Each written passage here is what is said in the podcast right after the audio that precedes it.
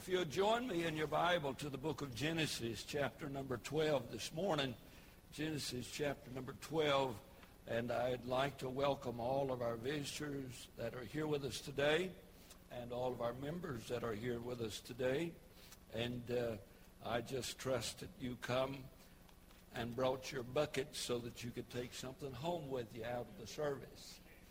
Some folk come to church and don't get anything. It's because they don't bring anything to put it in. And already have a set opinion of what's going on. And you know that all I preach on is money, not really the platform is what I preach on. Sometimes it entails money, all right? But not today.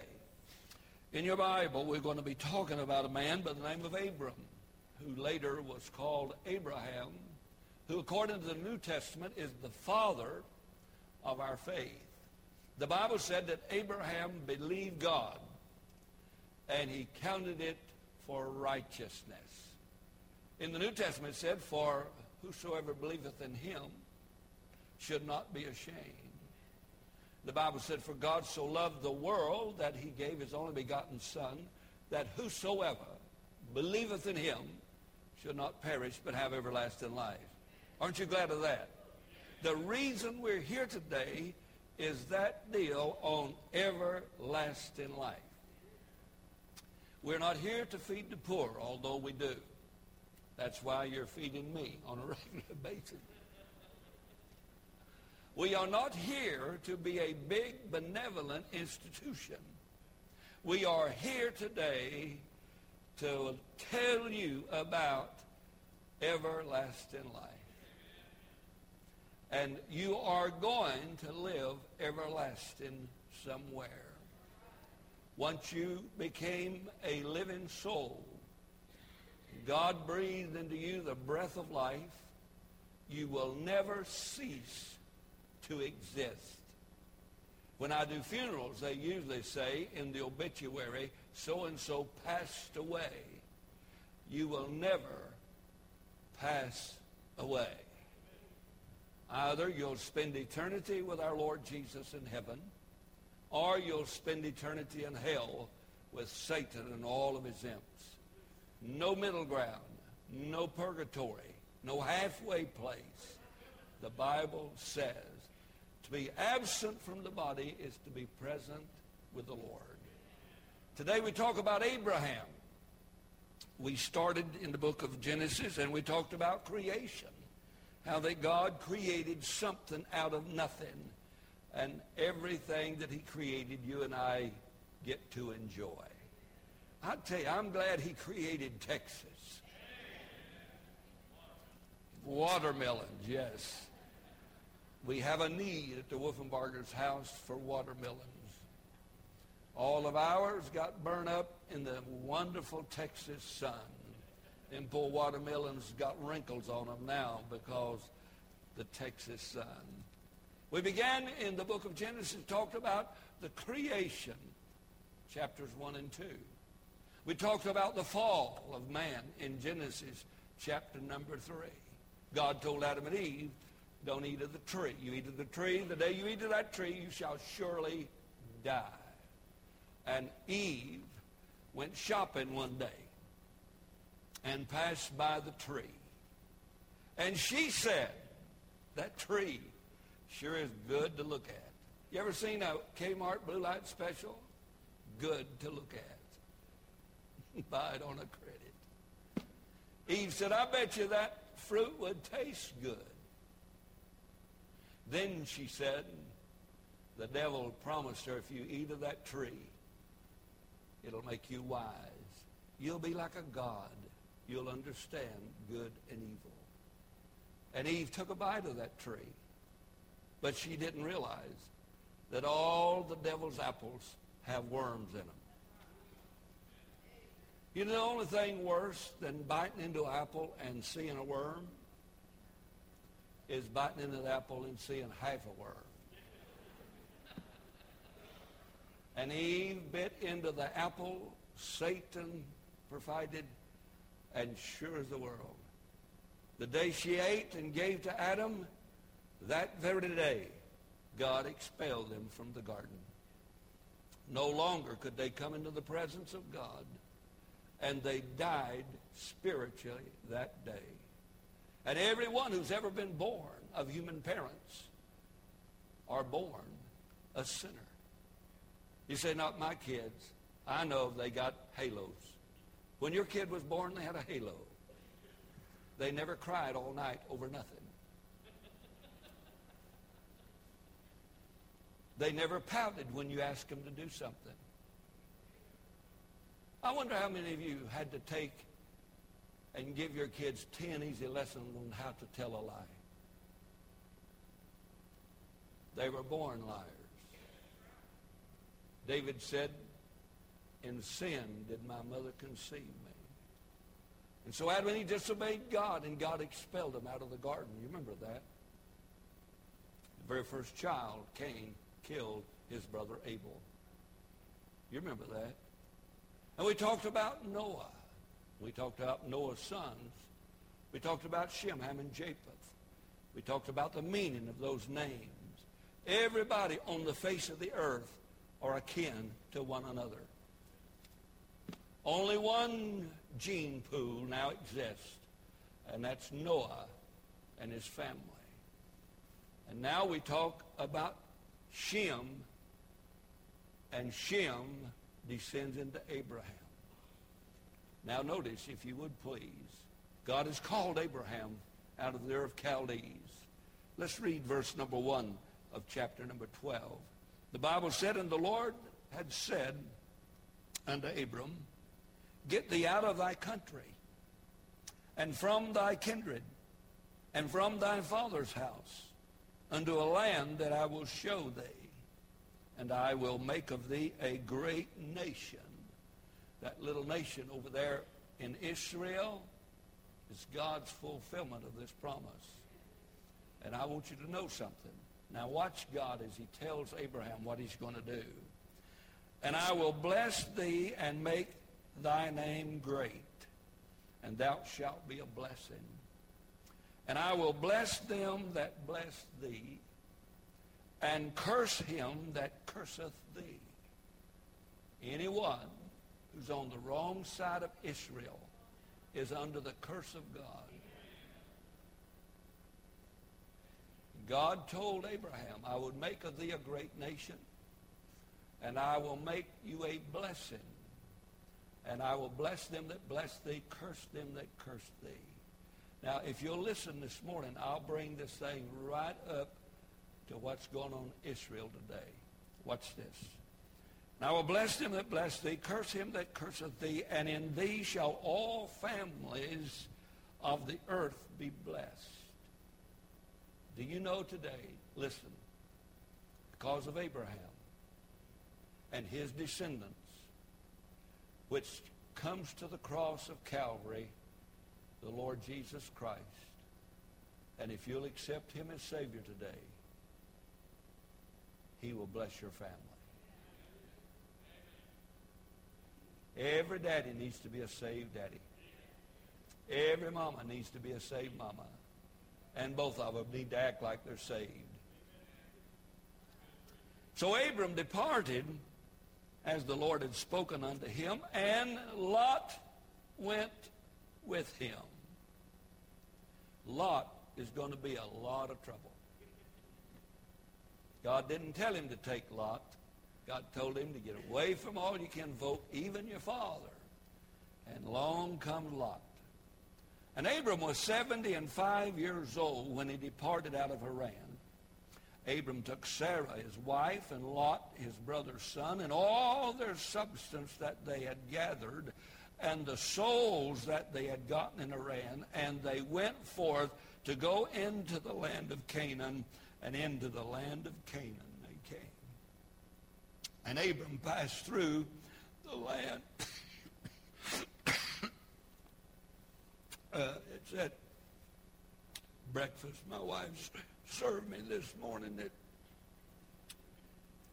every time she cooks, it so surprises me that I just go into convulsions. God bless her. She cooks every three times a day, every day. I don't know how she got blamed for that. And the Lord appeared unto Abram and said, Unto thy seed will I give this land. You know what land he's talking about? The land that the Palestinians and Israel is fighting over right today. That's not the Palestinians' land. That's Israel's land. God gave it to them. Genesis 12. And he removed from thence unto a mountain on the east of Bethel and pitched his tent, having Bethel on the west and Hai on the east. And there he built an altar unto the Lord and called upon the name of the Lord. Bethel, the house of God. Hai, a heap of ruins. And he pitched his tent between the house of God and the heap of ruins. To remind of what the world has to offer is nothing but a heap of ruins. But at the house of God, you have eternal life, purpose, and so forth. And so Abraham pitched his tent between the house of God and a heap of ruins. And the Bible said he called upon the name of the Lord there. Abram journeyed going on still toward the south. Now notice verse 10. And there was a famine in the land, and Abram went down into Egypt to sojourn there, for the famine was grievous in the land. Came to pass when he was come near to the enter into Egypt that he said unto Sarah his wife, now don't forget this guy is saved. This is the same guy that the Bible speaks in the New Testament of preaching the gospel to. He's entered the walk of faith. No longer should be walking by sight. Trust in the Lord with all of his heart and leaning not unto his own understanding, but just like us, he's walking around in human flesh that wants its own way. How low can a Christian get? Let's see.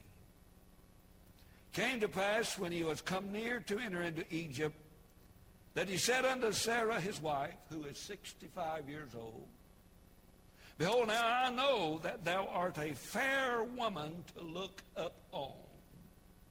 Therefore it shall come to pass, when the Egyptians shall see thee, that they shall say, This is his wife, and they will kill me, but they will save thee alive. Say, I pray thee, thou art my sister, that it may be well with me for thy sake, and my soul shall live because of thee.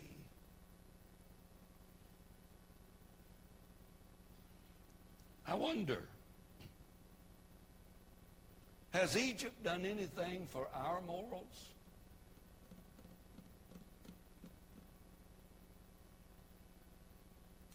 Are our morals what they ought to be, or are our morals sinking to where the world wants them to be? Has the world, which Egypt typifies, notice it said, and he went down, not up to Egypt, down into, you know, when you go out to the world, you're going down. And in your own personal life, has your morals slipped or your standards slipped just a little? Abraham looked at his wife, who is 65 and is a looker. Yeah. And he says to her, now, Sarah, when we go into Egypt, if you are known as my wife, they'll kill me so that you can become a part of their harem. So would you, Sarah, when we go into Egypt, tell them you're not my wife, but my sister? Would that go over pretty good at your house? Try that and you can call me for counseling tomorrow. So Sarah agreed. That's about as low as a husband can get. Would you say that? So Sarah agreed, and it came to pass, verse 14, that when Abram was come into Egypt, the Egyptians beheld the woman that she was very fair. 65 years old, no plastic work at all. Everything in its original position. Nothing has been stretched, pulled, shrunk, or replaced. 65 years old. And the first thing the Egyptians noticed was not Abraham's caravan, his wife. Getting better, isn't it? The princes also of Pharaoh saw her and commended her before Pharaoh, and the woman was taken into Pharaoh's house, his harem.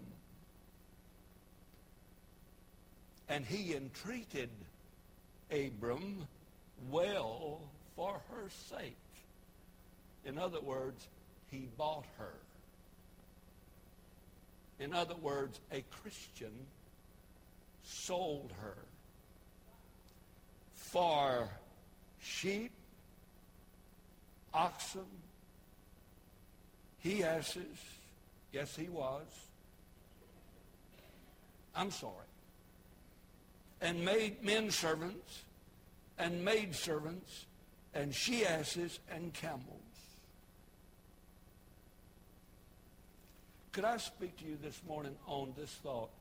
Let's make a deal. Sarah, let's make a deal. We're going to leave God out of it. But let's you and I make a deal. Is it possible that a Christian makes a deal with the world in which we live and leaves God completely out of it? Now, Abraham's a Christian. Abraham is the father of the faith. Bible says that God preached the gospel unto Abraham. And, and he received the gospel and became a believer and should be walking by faith. For by grace are we saved through faith. Everybody that's ever been saved from Adam all the way to the book of the Revelation was saved the same way by grace through faith. Abraham is a child of God. If you look in Genesis chapter number 11, verse 32, Abraham's daddy is dead. Abraham remembered his call in chapter 12 and verse 4. He's parked over in Haran. He did not go all the way that God told him to go. And now, since daddy is dead, he's reminded of his call, and God called him to Canaan, not to Haran. God never calls us to do halfway what he wants us to do or to go halfway to where he wants us to go. God always has a specific plan and a specific place, and he told Abraham, I'm going to show you the land. And so Abraham got tired and sat down in Haran halfway to where he's supposed to go. Now, after Daddy died, Abraham remembers the call of God, and he gets all of his family again, whom God told him not to take. And he takes Lot, and off they go to Canaan.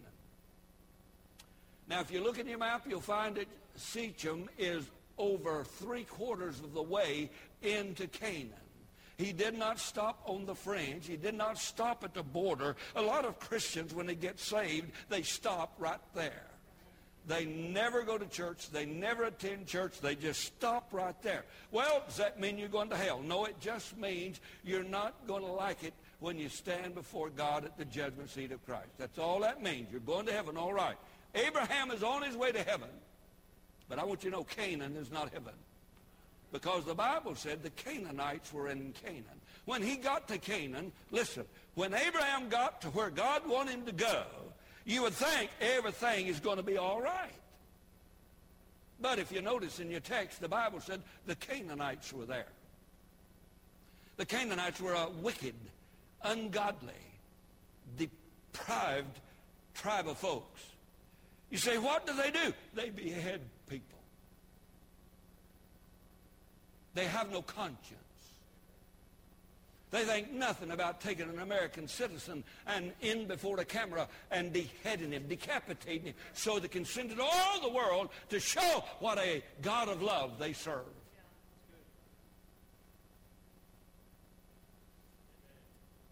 Descendants of the same folk. They were wicked. They were absolutely, totally depraved. And God told Israel, when you go into Canaan, I want you to absolute kill them all. Why? Because they're under a curse, according to Genesis. But when Abraham got to where God wanted him to go, a Christian walking by faith, when he got to where God wanted him to go, he saw and discovered there were troubles where God wanted him to go. If you're saved, I said, if you're saved, there's going to be problems. But the difference is you have Jesus Christ and the Holy Spirit of God to help you once you're saved, but you're going to have problems. And when Abraham got to where God wants him to go, now listen to me very. When Abraham was in the perfect will of God, when Abraham was in the perfect place of God, when Abraham was doing absolutely what God wanted him to do, he found two problems where God wanted him to go. Number one, the Canaanites were there. Number two, there was famine in the land. In the will of God. Did you hear me?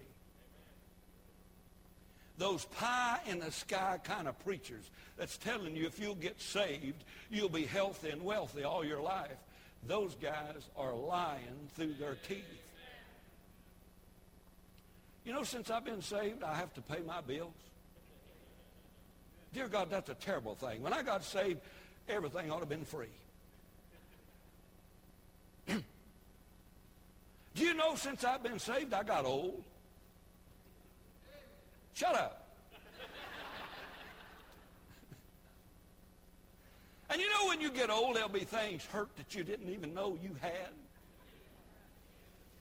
They'll be popping and screeching and wrenching that you've never dreamed. I'm as saved as anybody in the world. I'm saved from here all the way to there. When I got saved, there was nothing on me that didn't get saved. But it looked like saved's getting old. In the perfect will of God, in the perfect place of God. Abraham was in Canaan, and he discovered there is a thorn in his flesh, and they're called Canaanites, and they don't want to leave. And besides that, let me show you something.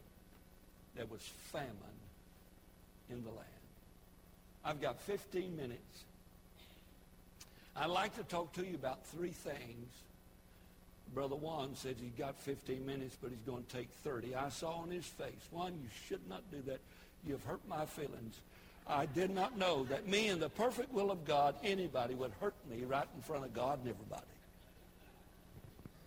Let me show you a Christian, the father of our faith, an example that we have in the Word of God to follow. In the book of Genesis, 14 chapters is given to Abraham. Two is given to Adam and Eve. He's our example to follow. Let me show you. In a Christian's life, there will be famine. In a Christian's life, there will be folly. Well, I'm perfect. That's the first lie you told. Is there anybody here married?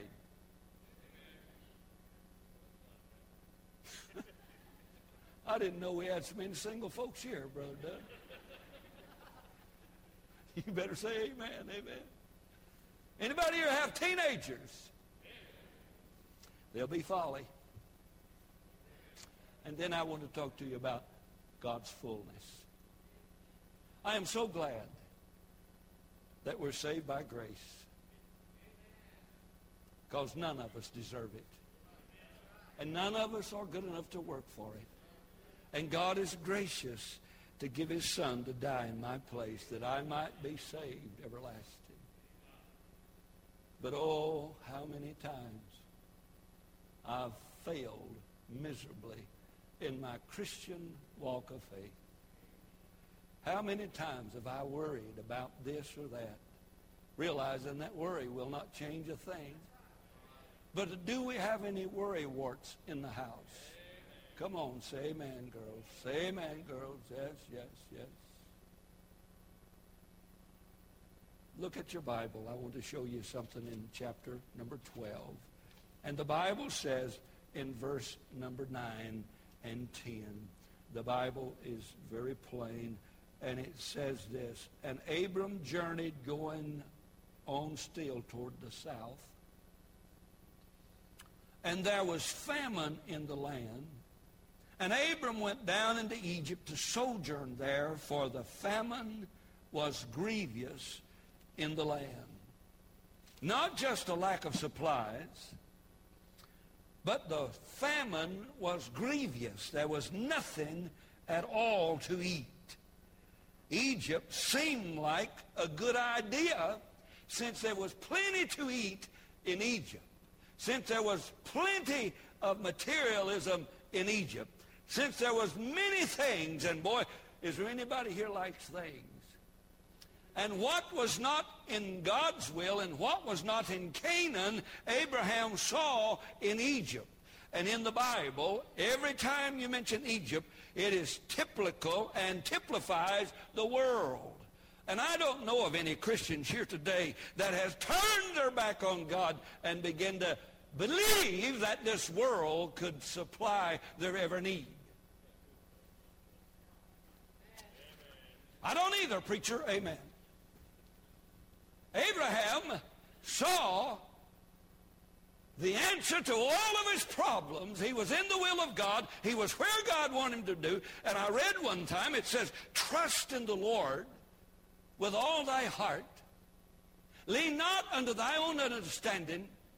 And all thy ways acknowledge him, and he would direct our path. Anybody remember those verses? Abraham forgot those verses. Abraham was caught up with Egypt. Abraham had faith in Egypt. A- Abraham saw the answer to his dilemma and all of his problems in Egypt, just like many and most of us live like every answer to our need is this world. We live for this world. We live in this world. We act like this world. We smell like this world although we're children of God and walk by faith, we have more faith in our employer than we do our God. So let us not throw rocks at Abraham, our father of the faith, because he looked not up, but he looked down to see, to meet the sufficiency when the famine took hold in his life. And he looked toward Egypt. Egypt looked like the answer to all of his problems, but when he got to Egypt, he found out Egypt was his problem.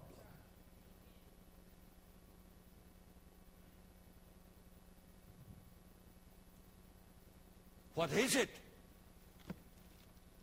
that is drawing your attention away from God? Why don't you attend church on Wednesday night anymore? Is your legs broke on Wednesday evening? They seem to work well when you punch in that time clock. They seem to work well when you're bowing down to the world of this, the God of this world, and all of a sudden your attention and your devotion is no longer on God. You're not trusting in God, but the things in your life now are being fulfilled by this world. Good old Abraham. Boy, it's amazing what we can learn from his life, is it not? I want you to know when you're in God's will, there are difficulties along the way when you're in God's will. When you're where God wants you and when you're doing what God wants you to do, every once in a while, God sends something along to see if our faith is still real. It wasn't but just about 20 years ago, 25 years ago, a young man was on our staff. He helped start this church. He and his wife, his wife and my wife prayed that I would have no place to preach so that I'd start this church. I had nothing to do with this church my wife and Miss Nancy Isbell prayed that I would not have any place to preach in evangelism so that I would begin preaching here. And they prayed, and I had no place to preach, had no income. So I thought, since God called me to preach, I just preach on my porch one night. There's about 10 folks there that night. And that's when Joshua Baptist Church started. Not the results of my prayer, not the results of my faith, not the result. It was a result of two backslidden women praying. Had no idea that God would answer two backslidden women's prayer. And I preached standing on my porch and those folks in my front yard, and I preached. 28 years ago, I believe with all my heart I'm in God's perfect will in my life. There's never been a time where I desired to be any place else except right here. When I started this church, I started it for good or bad, beginning till the end. You say, we want you to leave. It'd be easier for you to leave. All you got to do is move your membership. I'd have to move my house. So I'm staying. But there has been difficulties. Bob Isbell, good friend of mine, led singing for years, associate pastor for years. And we bought some buildings down there. Now we have the school in them. And Bobby was working in one of the restrooms, chipping up the concrete. We had no idea, but while Bob was working in that bathroom and chipping up that concrete, that some kind of fungus that was in that bathroom splashed in his eye. And it began to eat Bobby's eye right out of his head. And I've seen him crying in pain because it hurt so drastically. And now Bobby only has one eye. But never in all time I've known him has it changed his attitude. No spirit of anger. Just accepted God's will for his life. I want you to know if you're saved, there will be difficulties along the way. There will be famines. And don't you ever think that the world has the answer to your problems. Don't you ever think that's true. God never called Abraham to Egypt. Abraham went to Egypt on his own. Most of the time when we're given the orders, they backfire in our face. Abraham was looking at circumstances and not God. Is there anybody here that does that? Come on, say amen. Because I know you do, because I'm usually the blunt of your misunderstandings. It's always my fault, never your fault. You wallowing around in the world, thinking like the world, smelling like the world, but it's always my fault. You ever, you ever know that? You will have problems. You remember Peter? Lord, is that you on the water? Lord, could I walk on the water? Jesus said, come. And G- Peter jumped out of the boat and walked on the water until the first wave hit him in the face. And Peter, being a Christian, said, well, Lord, I didn't know I'd have to get wet to do this.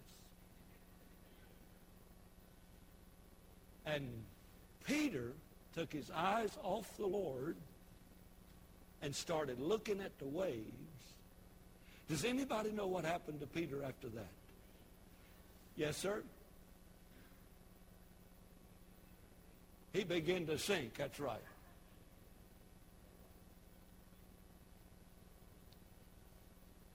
I think Peter should have said, Lord, let's make a deal. I keep looking at you, and you keep letting me walk. But instead, Peter said, I think I'll make a deal with myself. Look what I'm doing. Bloop, bloop, bloop, bloop. There'll be famine. In your walk of faith, in your walk of faith,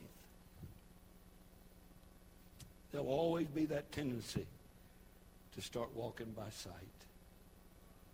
And we start looking to Egypt for the solution to our problem. And then we find out when we get to Egypt, Egypt is our problem. Could I please just close without doing the other two points? Because I'm on the clock. Could I please give you this before I go?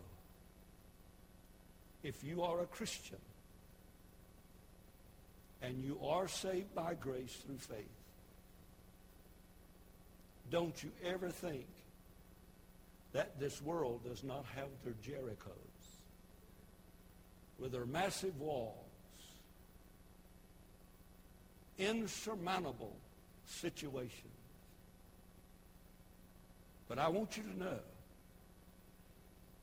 if you'll not try to do it yourself and buy you a jackhammer to knock the walls down, if you'll trust God, he has a plan already in place for the walls to come tumbling.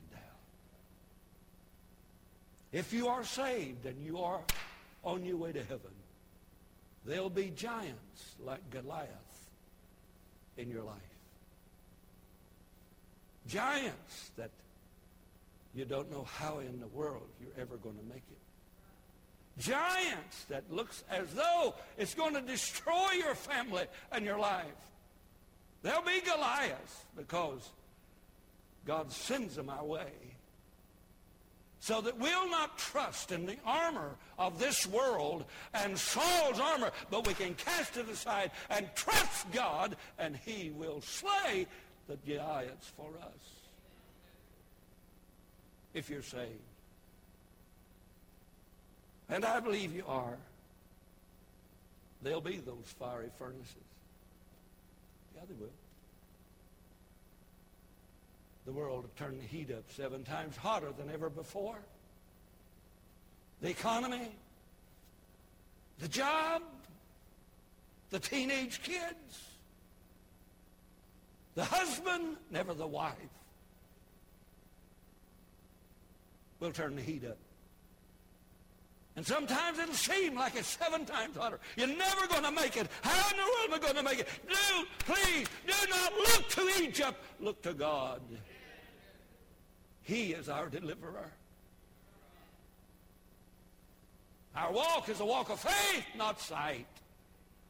And I'll tell you, all the world has to offer is the pride of life and the lust of the flesh and lust of the eye. And that too will pass away. But he that doeth the will of God shall never, never pass away. Glory be to God. We're just Christians on our way to heaven. Seem like we're stuck in Canaan and famine and Jerichos and problems and situations, I got news for you. God will make a way. Oh, if you're a Christian, and I believe you are, there'll be turbulent boat rides. Amen. You say, preacher, I'm in a boat right now. Look like it's sinking. Hang on, buddy. Put a cork in it. God will be there before it sinks. Unless you're bow fishing with my boy.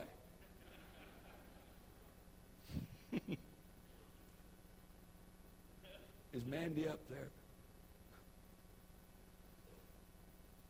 When they sunk that boat about 200 yards from shore here a while back and turned that boat upside down with that brand new $700 generator at the bottom of the lake, the hero man was worried about Mandy. Where's Mandy? She had already swam 200 yards standing on the beach and over here. I'd give a $100 and you know how tight I am. To see the look on Mandy's face as she went flying through the air in front of her brother. She said, I saw my life flashing away before my eyes. Turbulent boat ride. Paul was in the will of God. and the boat began to rock. And the turbulent winds begin to blow. And the white-capped waves turn not into white-caps, but now they're gigantic waves hitting the side of that boat. And everybody on board in the book of Acts was worried about what to do. They threw the cargo overboard. They threw everything overboard. In fact, they threatened to throw Paul overboard. He was saved in God's perfect will, in God's perfect place, and had to contend with a turbulent boat ride. Is your boat beginning to wobble a little bit? Your wife now don't, her bell don't ring when you touch her. It's because the clanger is broke. Falling out of love, are you? Turbulent boat ride in this world. You can't watch television now. Well, I'd hate to be a male news commentator in Fort Worth. Some broads doing the traffic, lady doing the news, lady doing the weather. I asked my wife the other day, do you think all the men in Fort Worth died? Now I wonder why. You notice there ain't none of them Tennessee-looking women on that thing. Kind of women that was where I was raised, you wouldn't have to worry about anybody watching that channel. They'd have to get teeth. They had no idea about a comb. You know what's happening? The world's appealing to your flesh and your lust of the eye. You can't be in this world without you affectionate to a portion of this world. And my Bible said, love not the world, neither the things of the world. If you love the world, the love of the Father is not in you. For all that is in the world is the lust of the eye and the lust of flesh and the pride of life. And the world with its deeds will pass away. Oh, dear folk, listen to me.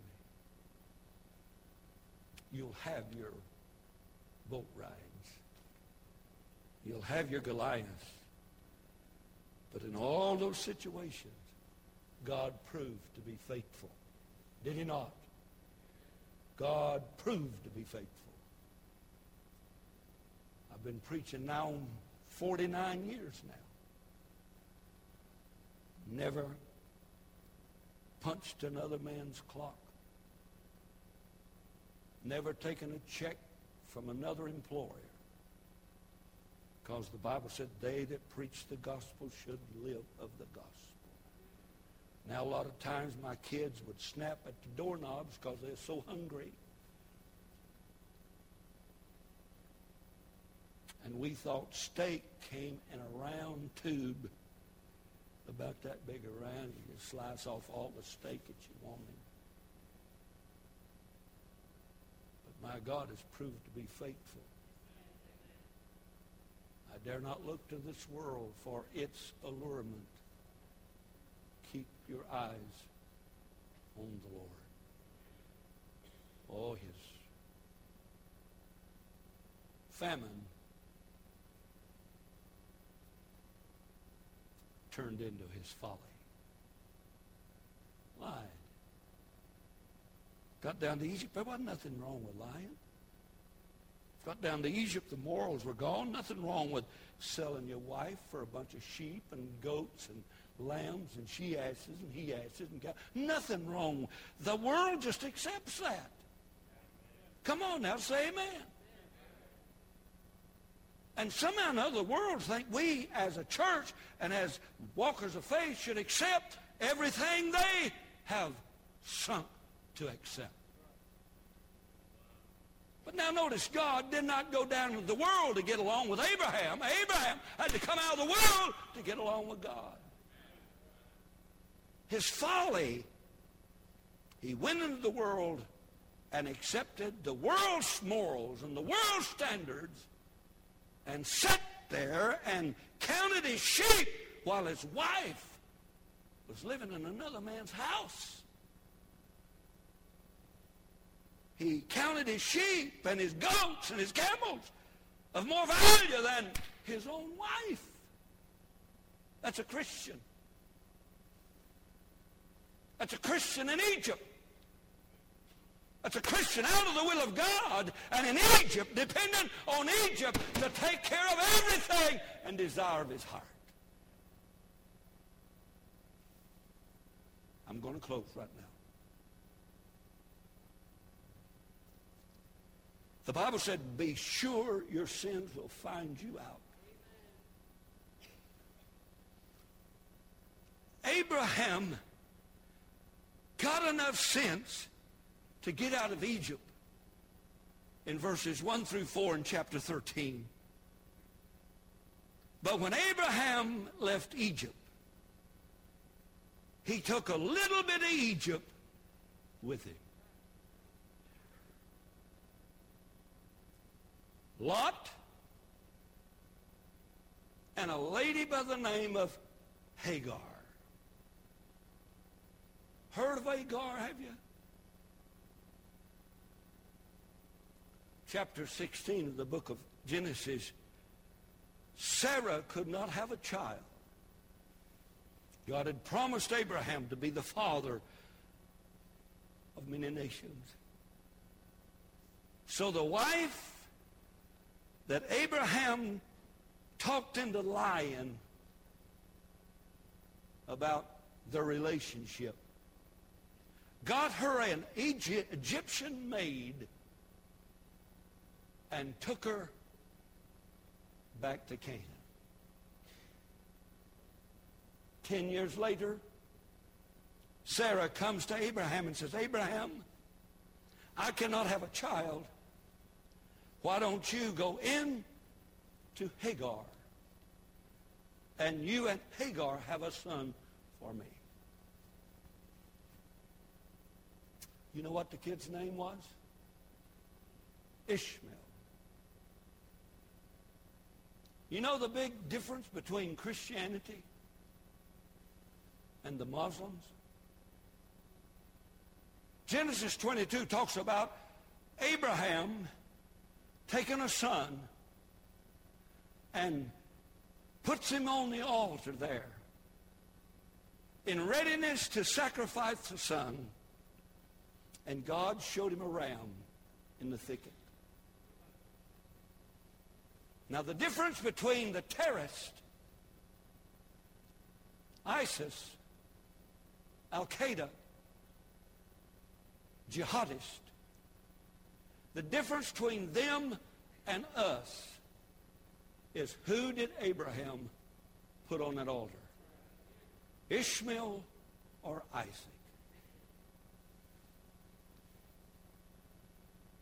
If Abraham had never gone to Egypt, and if Abraham had trusted God instead of looking to the world for all of his needs, there would be no Ishmael.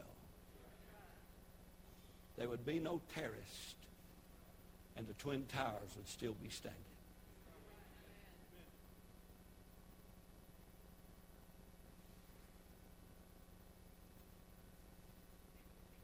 And Lot, Genesis 13, and Lot pitched his tent toward Sodom. You know why? It reminded him of the land of Egypt.